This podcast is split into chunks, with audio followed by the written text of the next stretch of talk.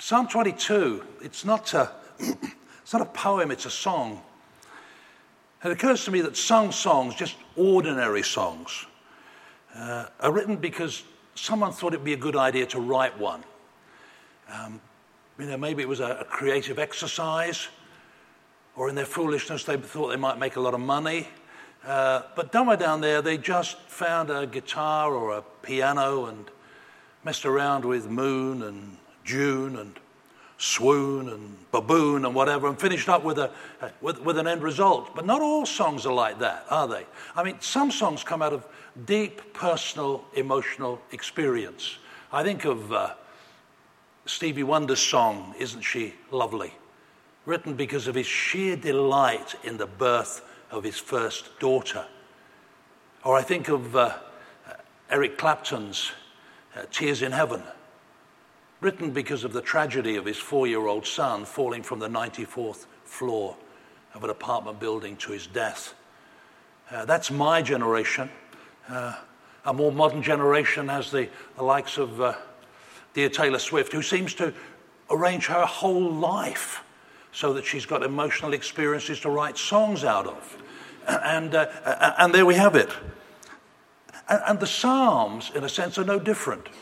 There's a bunch of Psalms which are written because something good needed to be said. There are Psalms written to tell God how good He was and to thank Him for it. Psalms to celebrate what had, God had done in the life of His people. Uh, songs written to express trust in God. Songs to record God's history. But there, were, well, there are some songs which are, I would describe them as the kind of Stevie Wonder, Eric Clapton, Taylor Swift mood, written out of some intense personal experience. And that's Psalm 22 that we're looking together uh, tonight. Uh, not just a song that seemed a good idea, but a song which, it sense, is a, is a heart cry uh, from David.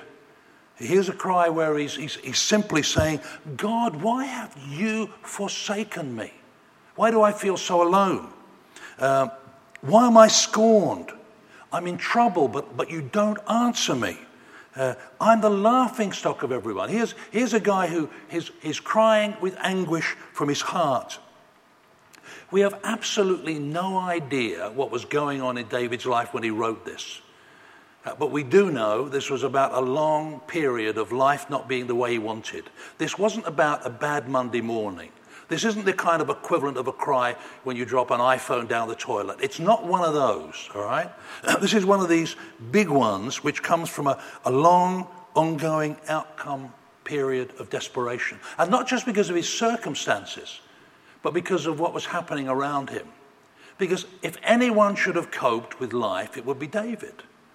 God's chosen anointed, you know, cherished, plucked from, uh, uh, from ambiguity and obscurity to be someone wonderful, someone who God listened to and responded to. And now people are saying, look at him, he's in a complete mess and mocking him because nothing is happening the way it ought to go. Uh, God trusts him. And David fin- uh, finished up saying, you know, I just feel like a worm. And you know what strikes me as remarkable about this?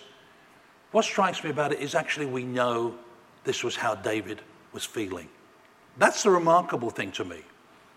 Here's David actually opening up about the innermost beings of his life and the problems he's got. He's talking about being one of God's people who is not making it, who is struggling and not surviving. He's desperate. David takes off his mask of pretense to himself, to his God, but also to the whole people to an extent that it finishes up being in the very hymn book that the nations are going to sing for the next thousand years or so. Uh, that isn't how we do it, folks, is it? If I'm honest. That is not how we tend to operate. Let me show you how we operate. Did you get a mask as you came in? This is your moment to put it on. And thank you for those who made a preemptive strike. It was very effective. Okay? That, this, this, this, this is essentially, I think, how we, how, we, how we do it. The very opposite to David.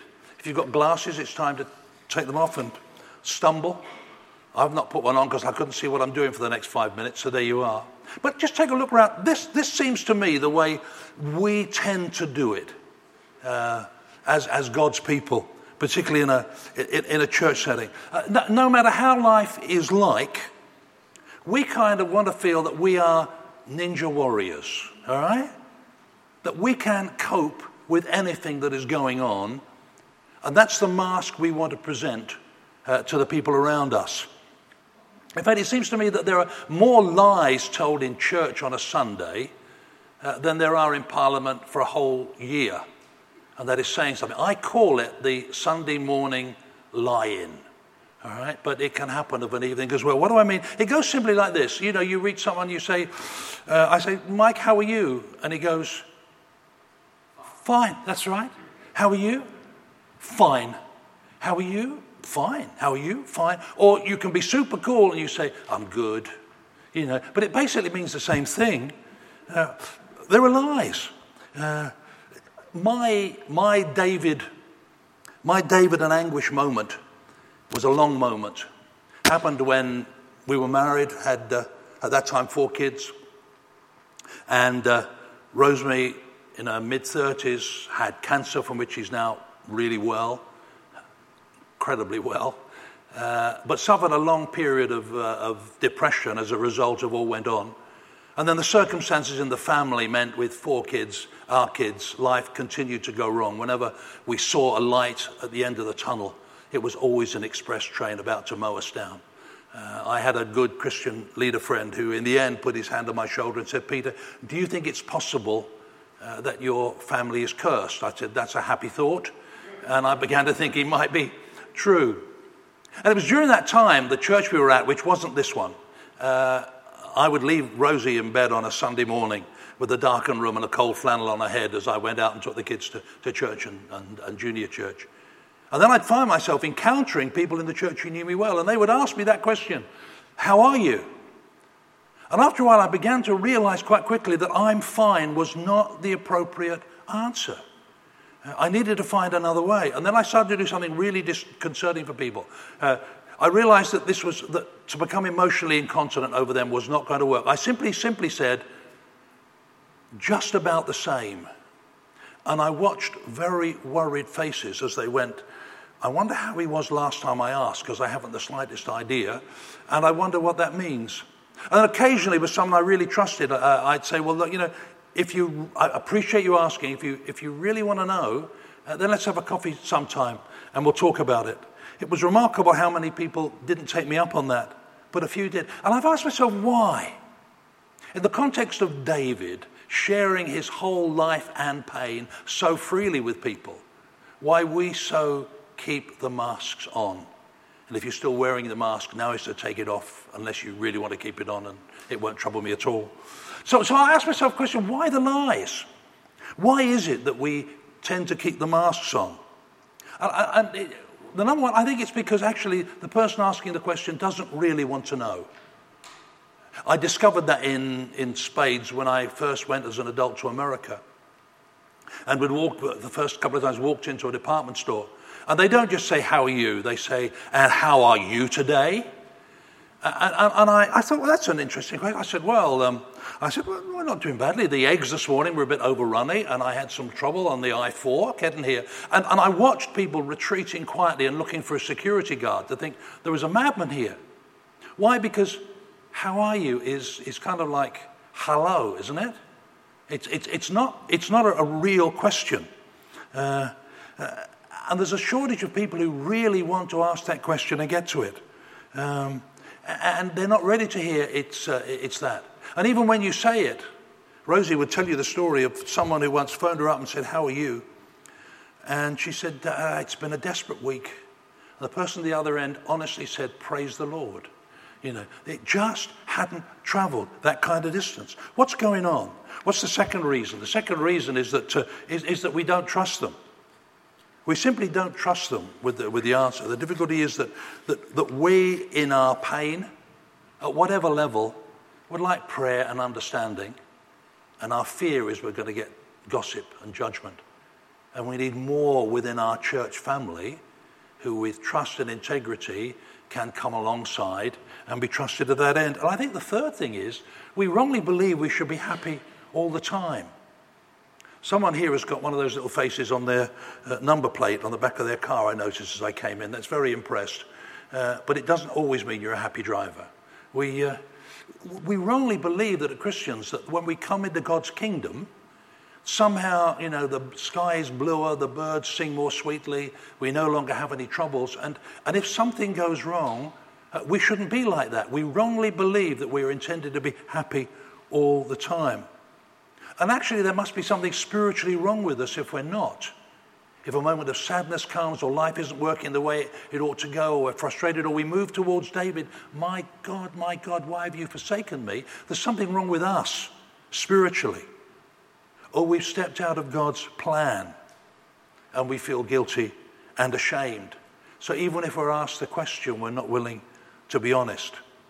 And yet, in terms of being happy all the time, it does strike me that uh, those words, My God, my God, why are you forsaken me, are echoed by Jesus as he is on the cross.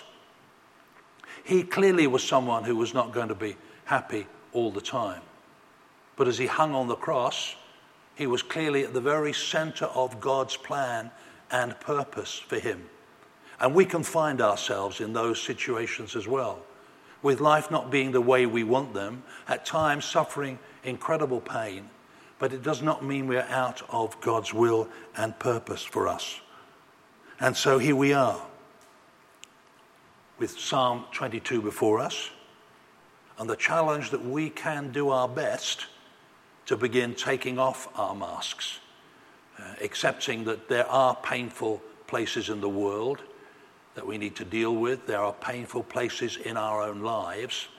And we need to find those around us who we can be honest with and be supportive to as we face the reality together. So, how do we move from despair to hope?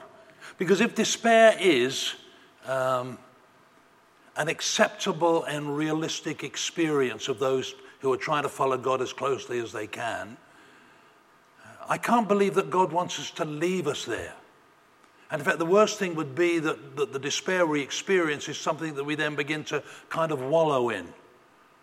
I think of that moment where Mo Farah took his tumble and fell. I, can, I, I just feel the despair that must have welled up in his heart as he saw these skinny other legs rushing in, into the distance. And he could have either sat there and felt miserable about life, or he could have got up and carried on running, and that's exactly what he did. And in that situation, he turned despair to hope and to glory. How does that work for us? Well, I think it helps us to understand what despair is.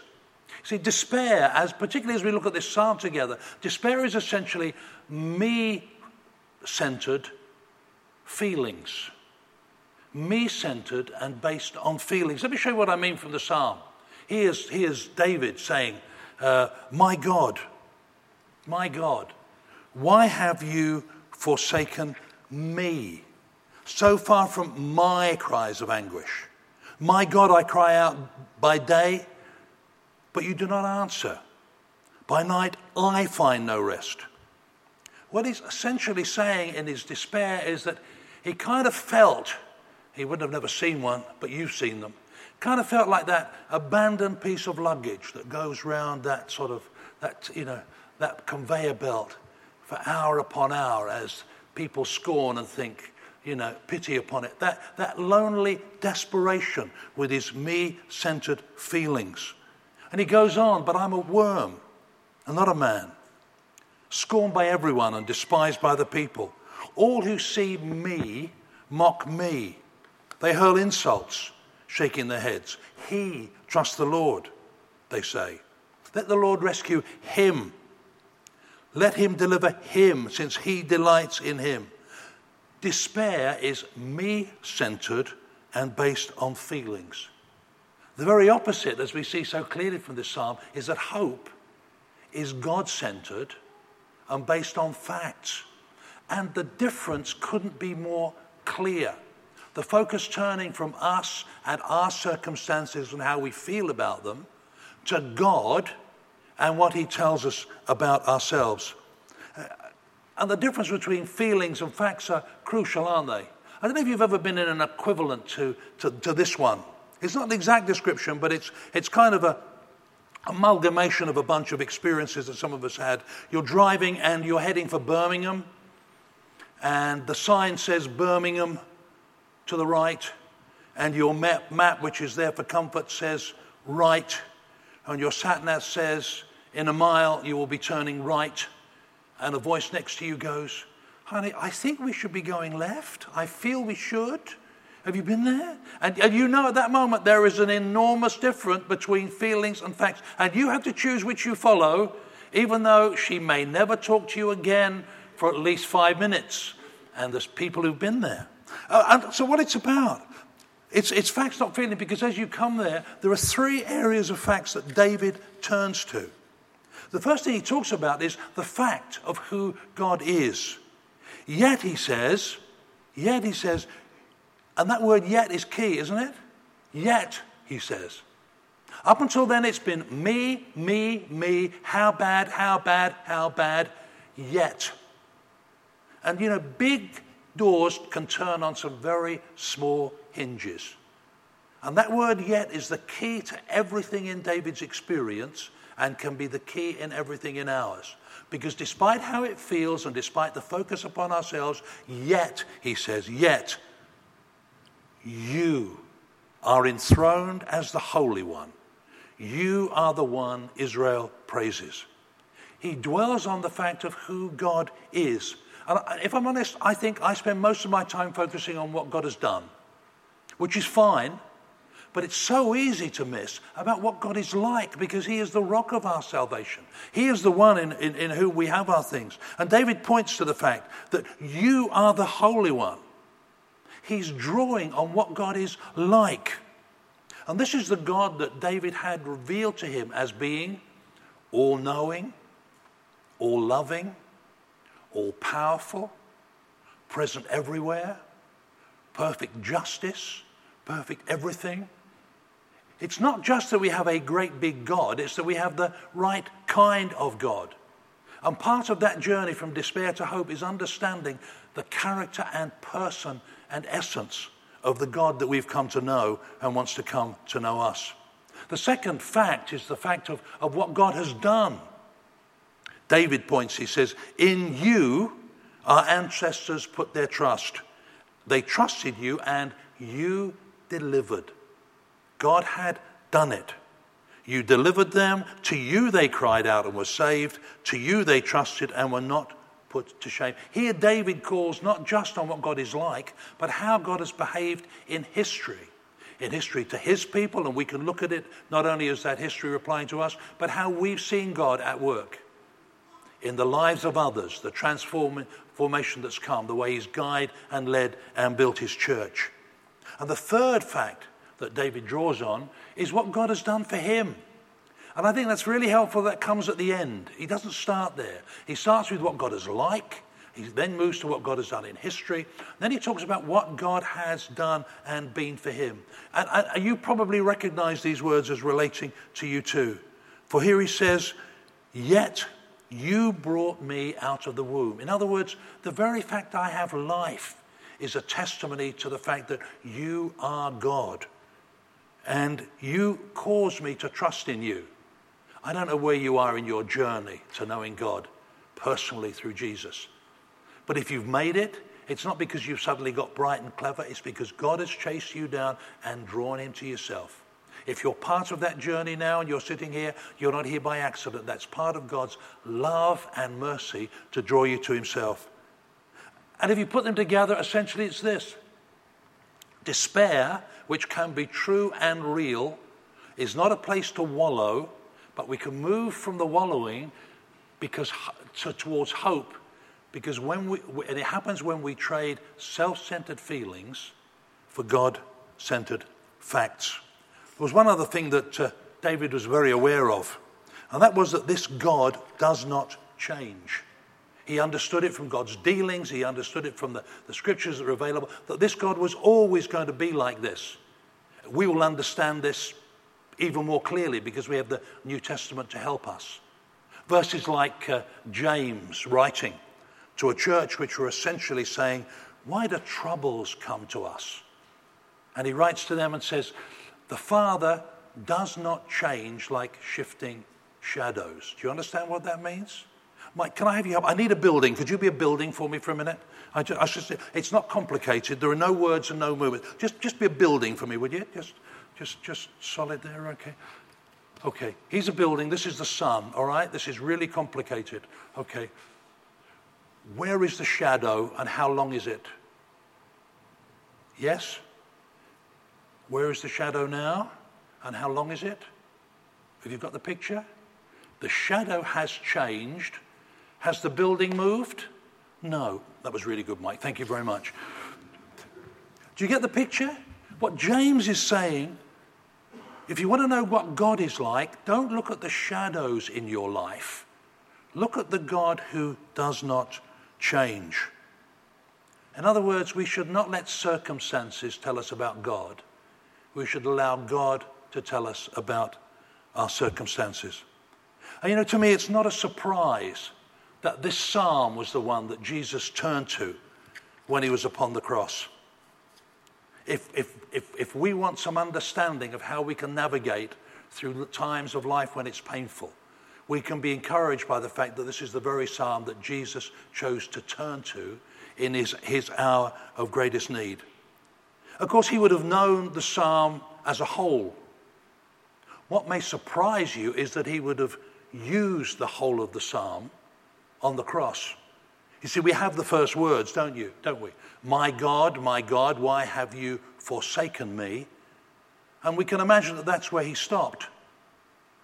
But think through the very last words he used on the cross and compare them with the very last words in the psalm. The very last words in the psalm are, He has done it, which can easily be translated, It is finished. The time that the Lord Jesus spent on the cross in his greatest need, he turned to a psalm which he knew spoke about him, but he allowed it to speak to him. In fact, get this into your head for a moment. As he began with it is finished and worked through that psalm, the very psalm that we are dealing with today, that we have available to us tonight, is the psalm that Jesus drew on and allowed to nourish him and support him in his moment of greatest need and challenge. And he began with the despair of my God, where are you? But then moved to remind himself of what kind of God he, he was, what God had done through history for him and others, and what God was to him personally, in a unique way because he was God himself. But then, just consider, just listen to these words and realize that the rest of the psalm would have also been on Jesus' heart and mind as he gave his life for us. He said this as a result of what he was going through at that moment the poor will eat and be satisfied. Those who seek the Lord will praise him. All the ends of the earth will remember and turn to the Lord, and all the families of the nations will bow down before him. For dominion belongs to the Lord, and he rules over all the nations prophetically. David spoke to him, and he is the Lord Jesus, prophetically using the words in his own heart to what is going to be accomplished through his death on the cross.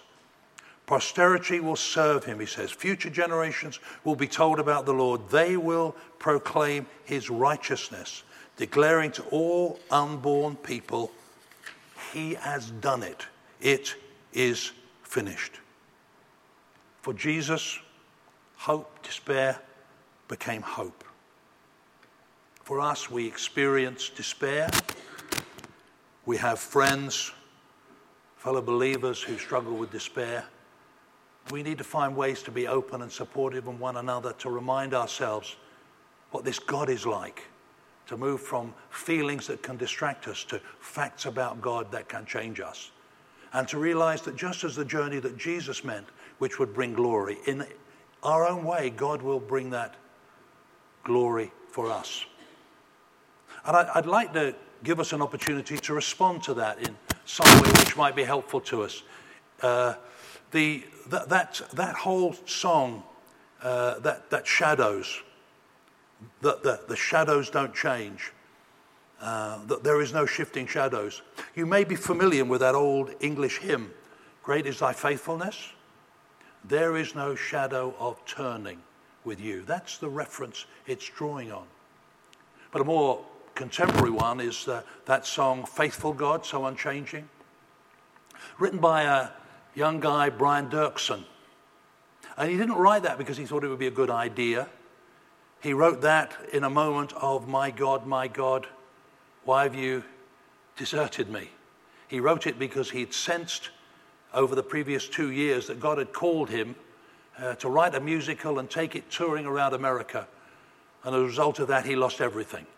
Lost all his money, lost his home, uh, was virtually penniless. And it was in that moment that he wrote, Faithful God, so unchanging, because he knew that his circumstances didn't tell him about God. God was going to tell him about his circumstances. In a moment, we're going to sing that together. Toby, it'd be a good time to come now, if you would. And I just thought it would be helpful if we might find a way, if it's helpful to you, uh, to respond in some way to what you've heard. And uh, so there's an opportunity to do something with your mask which is simply, should you choose to do so, just come and bring it as we begin to sing, just quietly, just hang it on one of the arms of the cross. It does work. I have tried it. Why would you do that? For any reason that might be helpful to you. I don't want to be too descriptive. But it might be you, it's your way of saying to yourself, I'd like to listen more clearly to people when I ask them the question, How are they? I'd like to be more available with them. I'd like to be more open and less judgmental. It might be that it's simply you feel that perhaps you should be more honest and open with others, or there's a pain you're carrying for yourself or someone else and you'd like to bring it to the cross. Or perhaps even then it's uh, you're part of the journey and recognizing what Jesus has done for you. This might be your way of saying, I'm taking my mask off and I want to hang myself there with Jesus on the cross and receive the forgiveness that is His. It's your choice and your call. You don't have to do it, but if you feel it might be helpful to you, you're very free to do it. So I'm going to suggest we might stand for a moment.